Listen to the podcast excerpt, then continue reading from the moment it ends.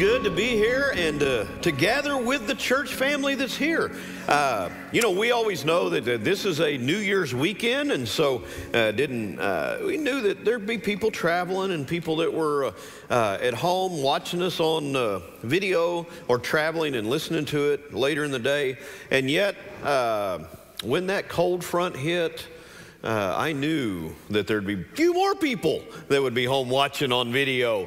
But I am glad that y'all have gathered with us. I told Susan, I hope it's not just me, you, and Matthew here uh, to worship today. Uh, I noticed when I put my new calendar up that the temperature changed.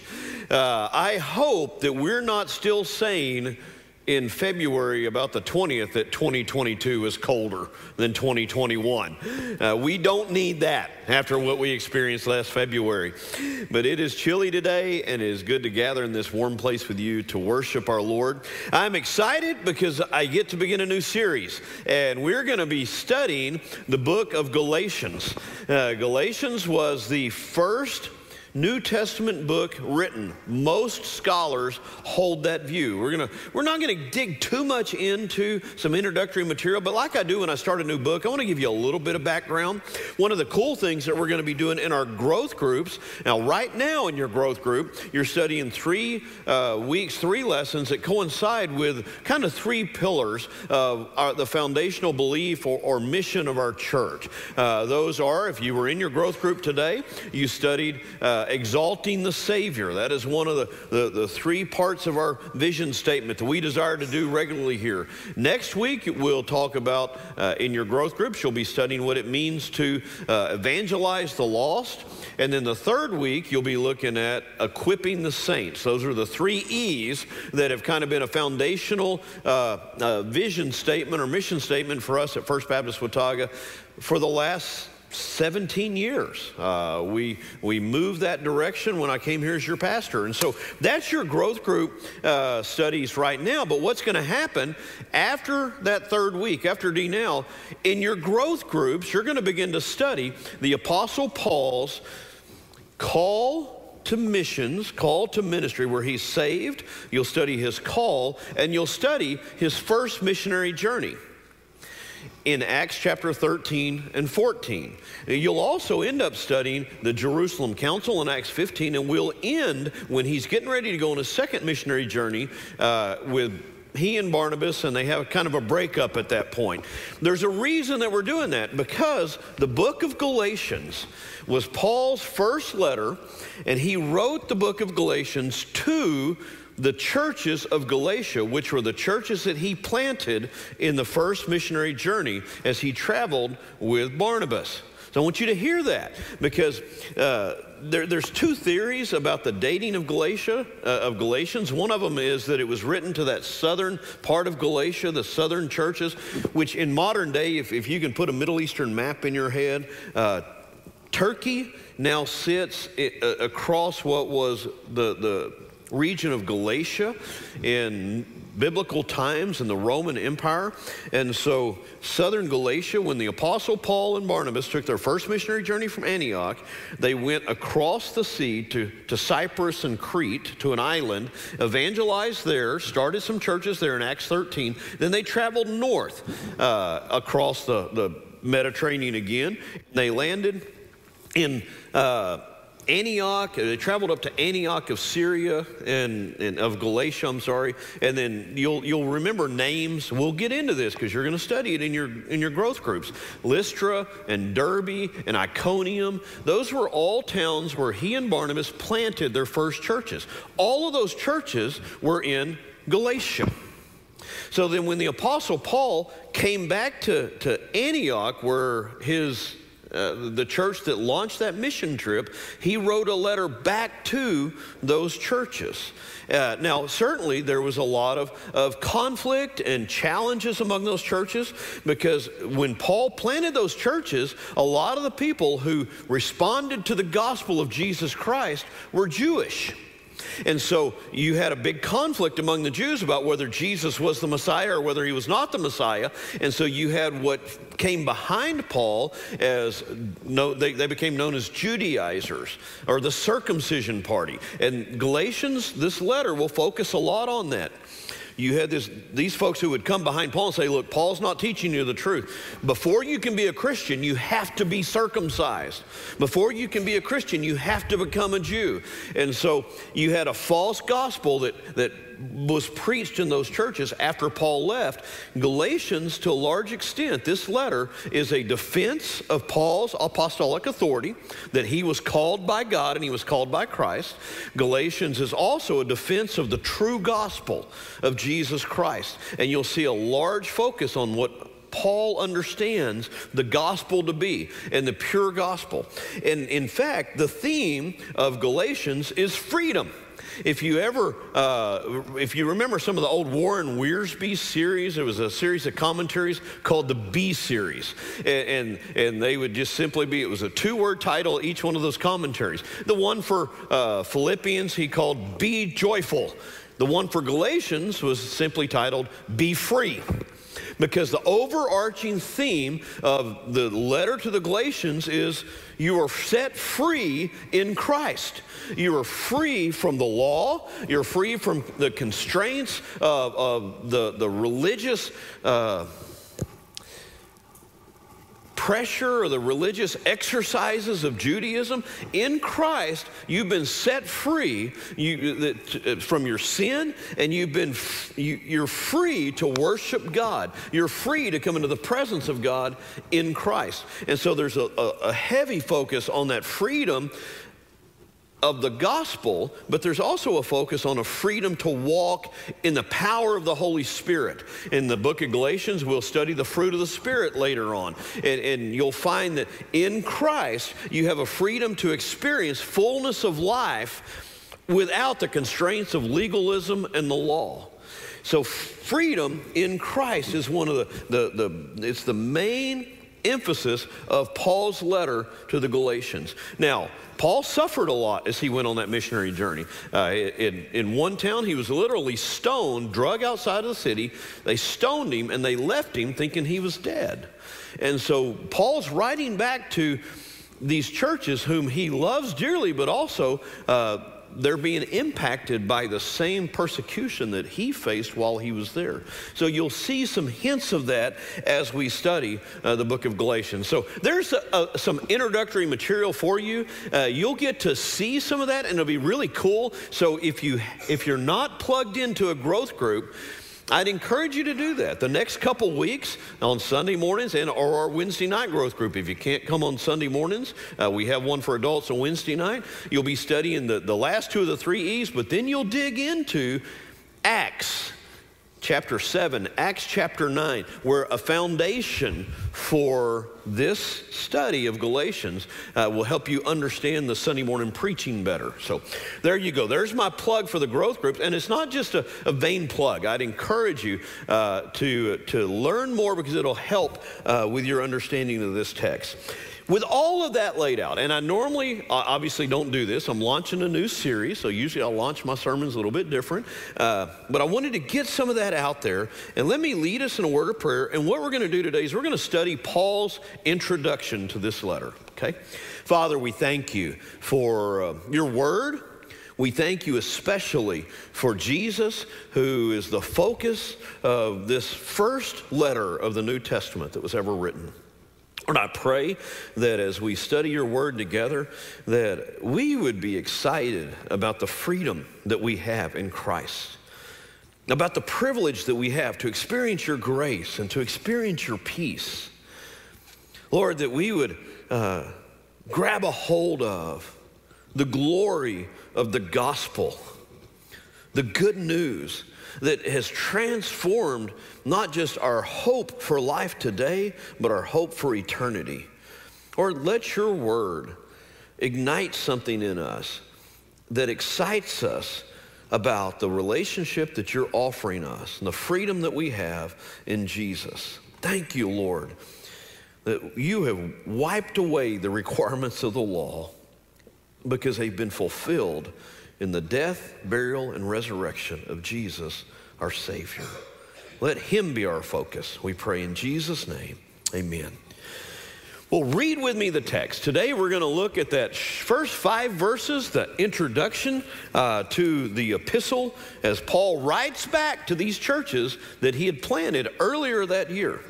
Paul, an apostle, not from men or by men, but by Jesus Christ and God the Father, who raised him from the dead, and all the brothers who are with me, to the churches of Galatia Grace to you and peace from God the Father and our Lord Jesus Christ, who gave himself for our sins to rescue us from this present evil age. According to the will of our God and Father, to him be the glory forever and ever. Amen. Oftentimes, I look at the greetings to letters when, when I've studied them for a, a, Sunday school class or, or we study to prepare to preach, and I look at the greeting or I look at the ending of a letter and just say, How much is there? I mean, what, what Paul's saying, howdy. You know, we, we, we, write, Dear church family, when I send out a lot of the emails. And this is kind of Paul's, Dear church family. But in Oftentimes, in, in ancient letters and epistles, they, there would be a little bit more of an extended greeting than what we would write. And Paul does that here. And in, in each of Paul's letters, or in several of his letters, probably the best way to put this, he includes some hints to uh, what's to come, some foreshadowing that's based on issues that he's dealing with with that particular church. And that's what we're going to see here. Now, remember, the book of Galatians, I believe, is the first, the earliest book of the New Testament actually written down. When Paul came back from the first missionary journey in late 48 AD, he wrote this letter back to the Galatian churches that were having trouble. Some of the Gospels were written later. The Gospel of John was written much later uh, than this letter was. Uh, there's some arguments among scholarship about whether this was the first letter written or First Thessalonians was the earliest of the, of the of the books written of the New Testament, but most scholarship believes that this, this was the earliest. And so, one of the things that you'll see as we walk through Galatians is Paul's growth. One of the other things that you see here, though, is Paul's defense of his apostleship. Paul was not one of those 12 that Jesus originally called. Certainly, we know that. And in fact, uh, he wasn't among the 11 uh, after Judas uh, betrayed Christ and died. And so, Paul's apostleship is not based upon his actual walk with Christ in the three years of his ministry on earth. Paul's apostleship is based on his calling on the road to Damascus. And once again, we'll study that in the growth groups. But Paul here, he, he argues that I wasn't called by men. even though I, Jesus had already died and Jesus had already rose again, in fact, Jesus had already ascended to the Father before Paul began his ministry. Paul, his apostleship did not come because James or Peter or John came knocking on his door and said, Hey, Paul, would you come join our side? In fact, the story is much the opposite of that. The Apostle Paul was the great persecutor of the church. The Apostle Paul was one of the leaders who stood there and watched Stephen, who was the first person from, from the church who was stoned to death for his faith. Scripture makes a point to say Paul was standing there holding on to the, watching over people's coats. They took their coats off so they could throw bigger rocks, and Paul was helping. And, and then after that, the scripture tells us that Paul, who was an up and coming Pharisee among the Jews, uh, took it a step further and he actually got permission from, from political leadership to go to Christians' homes, drag them out of their houses to have them persecuted or to have them stoned. That's the same. Now, his, he was called Saul early in Acts. That was his given name. And, and God changed his name like he did many of the others of the New Testament times. But Saul was a great persecutor of the church. And so he wasn't called by the church to join. And, and, in fact, when God met him on the road to Damascus and Paul was converted, God told him right then that he was going to send him out as a missionary to the Gentiles. And that's the, the, the calling upon which Paul bases his ministry. In Galatians, a little bit further on, we're going to find then that, that Paul goes off for three years into the desert and just spends time with God studying the Word. And he's going to make an argument that he really didn't even learn the gospel from the church leadership, from Peter, James, or John, or any of the other apostles. Paul's going to make this argument that he learned of the gospel by digging into the Old Testament and, and studying what Jesus did and how Jesus was the Messiah who fulfilled the Old Testament uh, promises, prophecies. And so Paul's argument here is that look, I wasn't called by men. I didn't come from a, a, a, some type of, of a group that pushed me out, nor was I, uh, was I called f- from men, or the two words he uses here that's it's interesting. I was not from men nor by men. My, my call to be an apostle didn't come from either one of those places. My call to apostleship came directly from God. He was met on the road to Damascus. He was blinded by a great light. God spoke to him and said, Saul, Saul, why are you persecuting me? Nobody else heard the sound, but Saul did, and he went blind. And, and uh, after that call, he was absolutely transformed. Transformed to the point that Barnabas, who's going to become key in this study as we walk through uh, those lessons in our growth groups, Barnabas was the one who came to Paul, saw that he was truly changed, and brought Paul to the leadership of the church because they didn't want anything to do with him. They thought it was some kind of Trojan horse, some kind of trap that he was going to come persecute them as well. And yet, there was clearly a change and a transformation that took place in Saul's life as God transformed him and gave him a new name. His call wasn't from men, but it was from Christ and from God the Father. He tells us right here in verse 1. I want to pause there just to make application to, to you and I. Because the God who saves us always has a calling for us. If you have been saved by Christ, if you've been saved by the blood of Christ, He has a purpose for your life that goes beyond this world. He has a purpose for you to impact others for His kingdom. I believe that that is true of every single individual. Some of you, your, your calling is, is, first and foremost to your family. God has placed a calling in how you are to, to care for and to watch over your family. I, I, my wife, when, when we first got married, she believed that though she had was called to go to college. She believed that she had a certain path. She, she felt like that someday uh, she was going to be a school counselor. But she believed that when we began to have children, that her first calling was to be a godly mother and housewife and help those kids grow in those, those foundational, fundamental years. And later on, she went forward to fulfill uh, that further calling. So it may not always work out the way you originally see it. But when God saves you, He has a purpose for you, He has a plan for you, and He's placed a call on your life. Now, some people, we, we tend to think that, well, that must be a call to some kind of greatness. That's not always the case, at least as the human mind sees greatness. See, I believe that, that the greatest thing that you can do with the call that God's placed on your life is not purpose to be great, but purpose to be faithful. And that's really all that Paul sought to do. God called him to a particular task. He didn't purpose to be wealthy. He didn't purpose to become a, a mega church leader. Paul purposed to be faithful, and that took him to a lot of hard places. But when Paul comes to the end of his life, here we are at the beginning of his ministry. When he comes to the end of his life and he writes to Timothy, his focus is not on whether or not, on, on how many churches he planted, or how many people were saved, or, or how many great deeds he did. Paul's purpose was, I fought the good fight. I've remained faithful to God. So, my question for each of us is first, to what has God called you?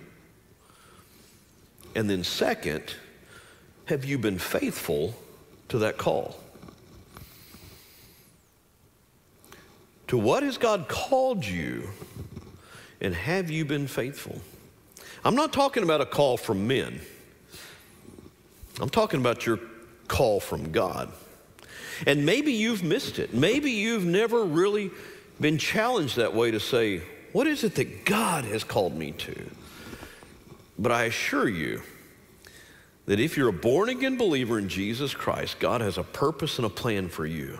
He has, a, he has called you to something. Have you been faithful to what He has called you? So Paul begins by emphasizing his call in verse 1 and the fact that his call is from God.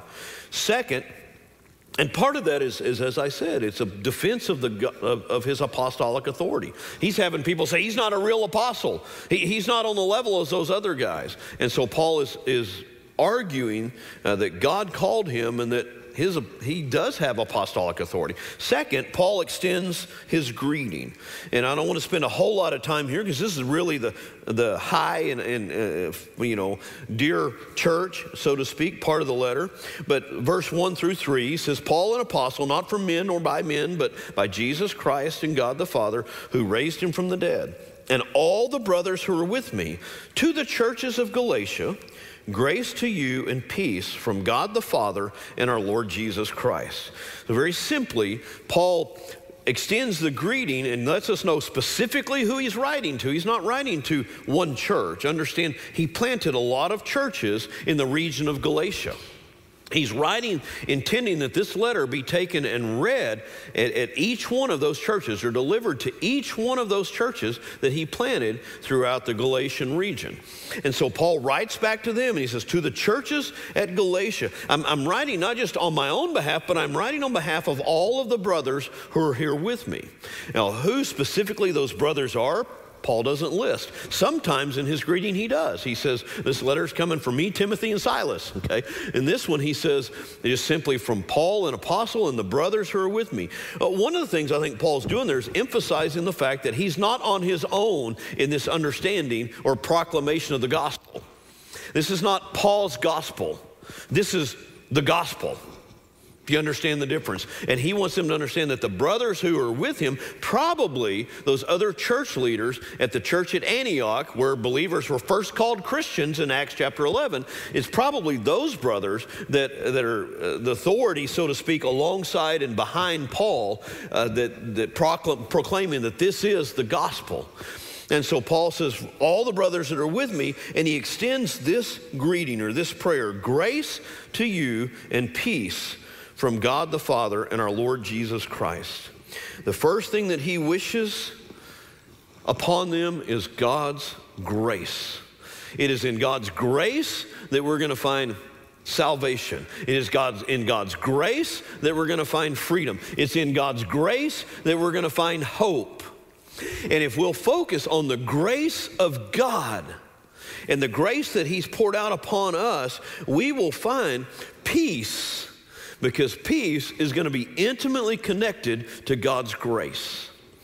You will not be able to walk in peace unless first you understand and walk in God's grace. It is His grace that has offered us an incredible eternal gift of salvation in Jesus Christ. And until we received His gift of grace to us, we will not have peace with God. Our spirit will continue in sin and will continue to be at war with God. And so, Paul's wish for them, and this is once again a foreshadowing of what's to come, is that they would understand the grace of God and that they would receive his peace. And that grace and peace originates from one source God the Father and our Lord Jesus Christ. You will not find true grace and peace in this life until you're walking in the right relationship with God the Father and God the Son.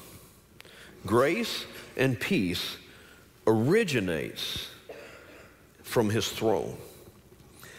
I want to extend that just a little bit for our application today because we live in a world that seems to do extend anything and everything except grace and peace.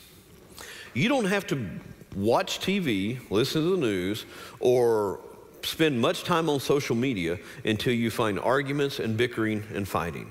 And one of the saddest things, and maybe it's just because of the, the circles that I'm in on social media, I see that kind of bitterness and fighting between believers, where instead of extending grace to each other, we pick at each other and we look for failure in each other and we look for shortcomings in each other.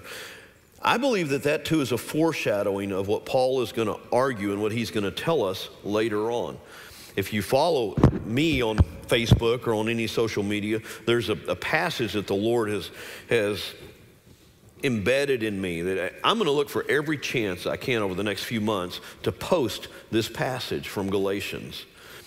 It's from Galatians chapter 5, so we won't get there in the preaching until later on, but I just want you to hear it because we will not have grace and peace as prevalent characteristics of our life until we hear, understand, and walk in this truth.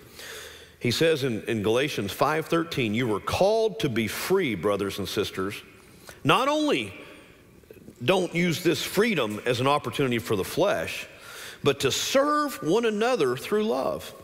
For the whole law is fulfilled in one statement love your neighbor as yourself. But if you bite and devour one another, watch out, or you'll be consumed by one another. We live in a world where we are too quick to ask for grace and too slow to extend grace. If I desire grace from you, I need to be willing to extend grace to you. If we refuse to extend grace, we automatically choose to deny peace.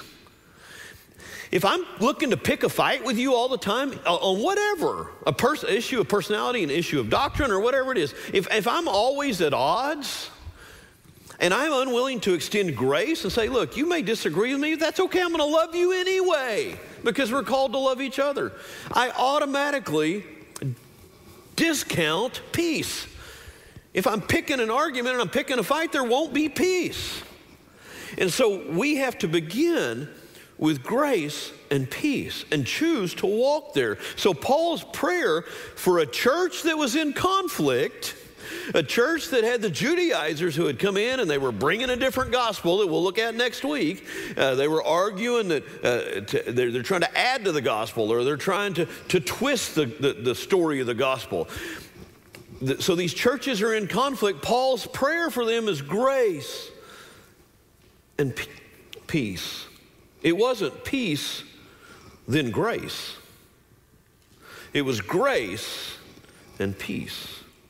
You won't have peace if you haven't received the grace of God and are willing to extend the grace of God. So Paul extends his greeting with his prayer that they might give grace and experience peace. And then the meat of this intro is found in verse 4 because he, he says, Grace to you and peace from God the Father and our Lord Jesus Christ. Now he is going to expound on Jesus and what Jesus did for us. And this truly does give you a hint of where the, this letter is headed because the primary focus of this letter is going to be on Paul's soteriology, on his understanding of salvation, and it's going to be on, on uh, Jesus himself. And so here he says, who, Jesus, this is Jesus Christ, who gave himself for our sins to rescue us from this present evil age according to the will of our God and Father. So Paul then expounds on the gospel here. Now, the, a lot of this letter is going to be arguing various aspects of Paul's understanding of the gospel, but there's four aspects that appear here in this text that I want to give you. The first one is this, it's this sacrificial aspect. Jesus gave himself for our sins.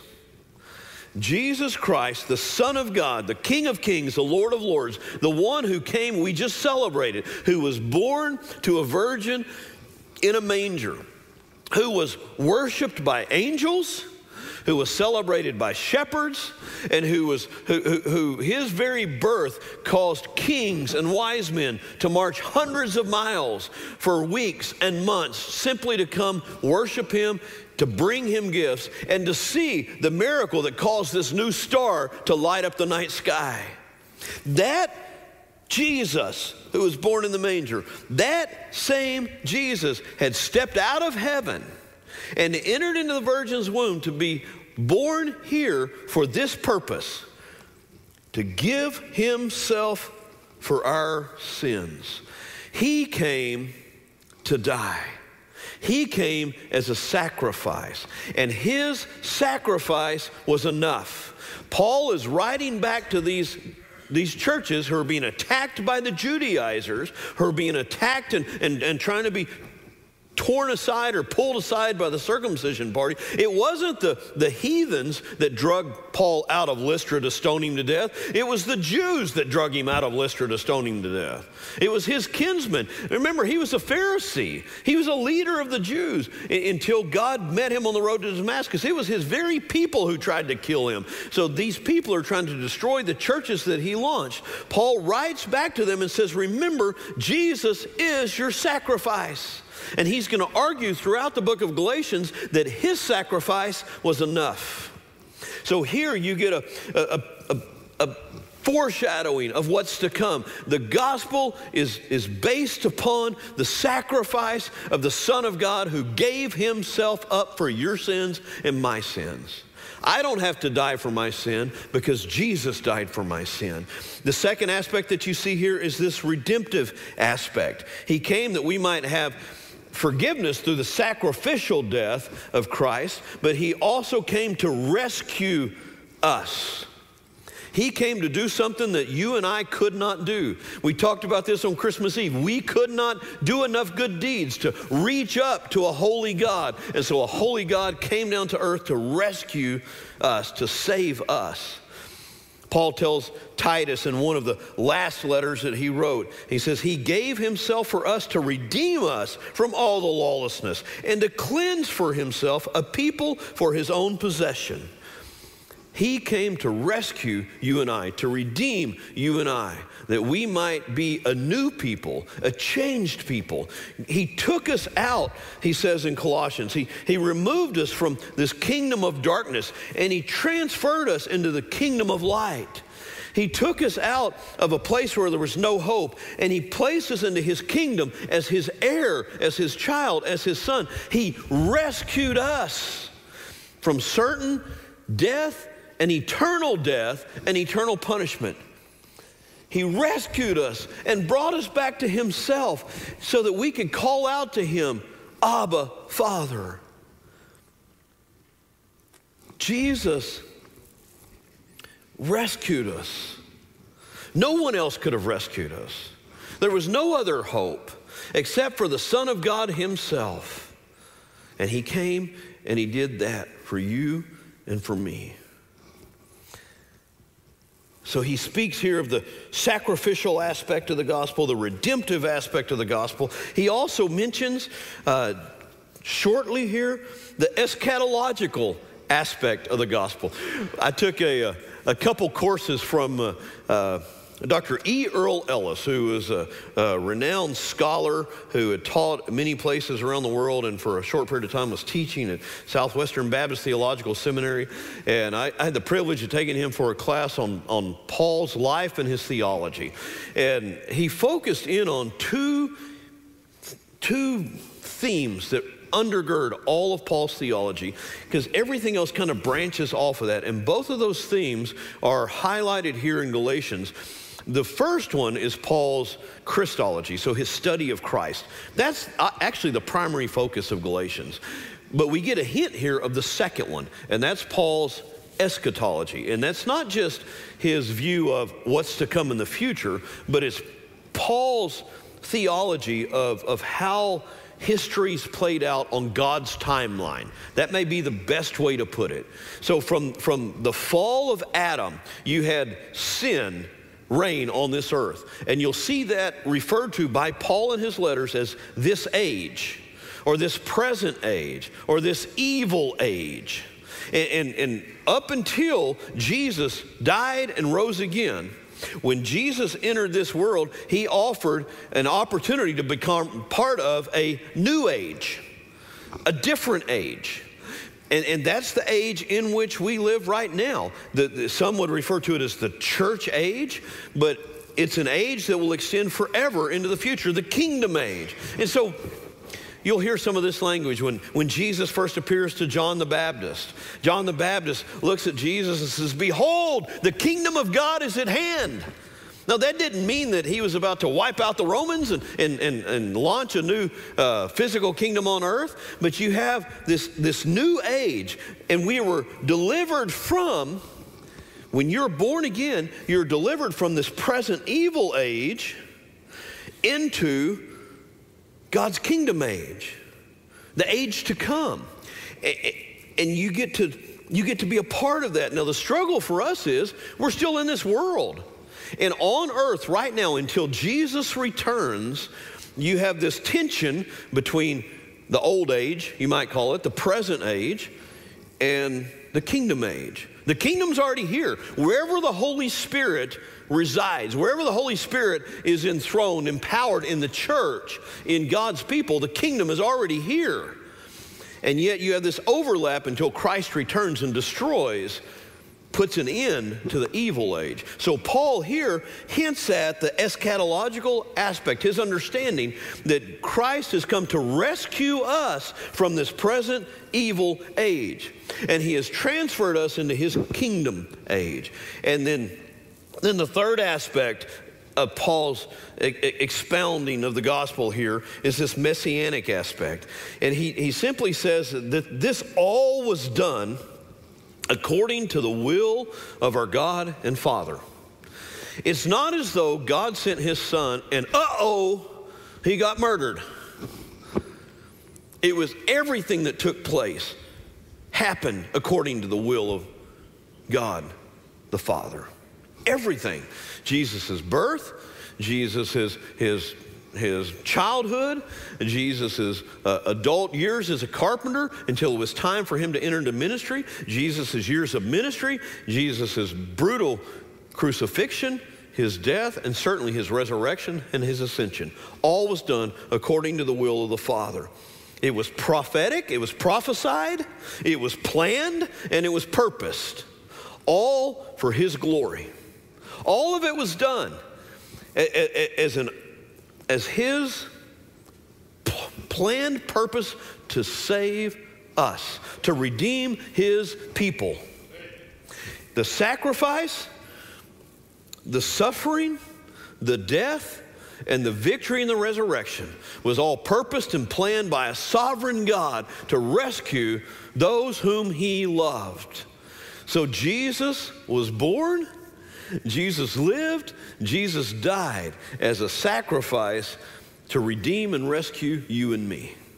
Now, this will all get fleshed out in detail in various ways. In, Galatians, Paul digs into Old Testament examples and, it helps us to understand from the Old Testament how God was doing this all along. And so it's a beautiful picture of how in Christ we've been rescued and set free from our sin and set free from the law, set free from religion, that we might in freedom worship a holy God.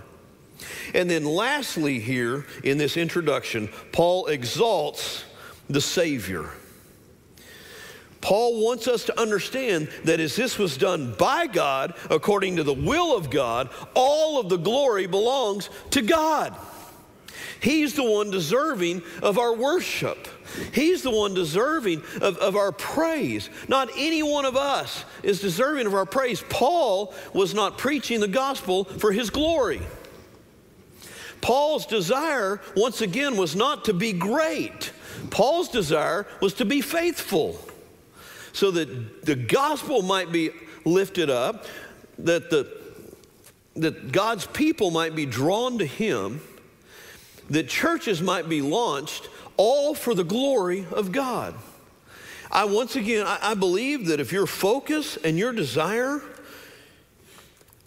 is first to be great, even to, to be great at what you do. I, I think that this is a struggle for pastors anyone in the ministry as well. I, I want to be a great pastor. I want to pastor a great church. Well, that's wonderful, but oftentimes when you say that, it's because you're focusing on your desire for yourself. It's about pride. I believe that a desire to greatness is more about pride than it is about God's glory. So we ought to make it our first desire to be faithful so that God get the glory for what he's done. Paul ends his little introduction to his letter here.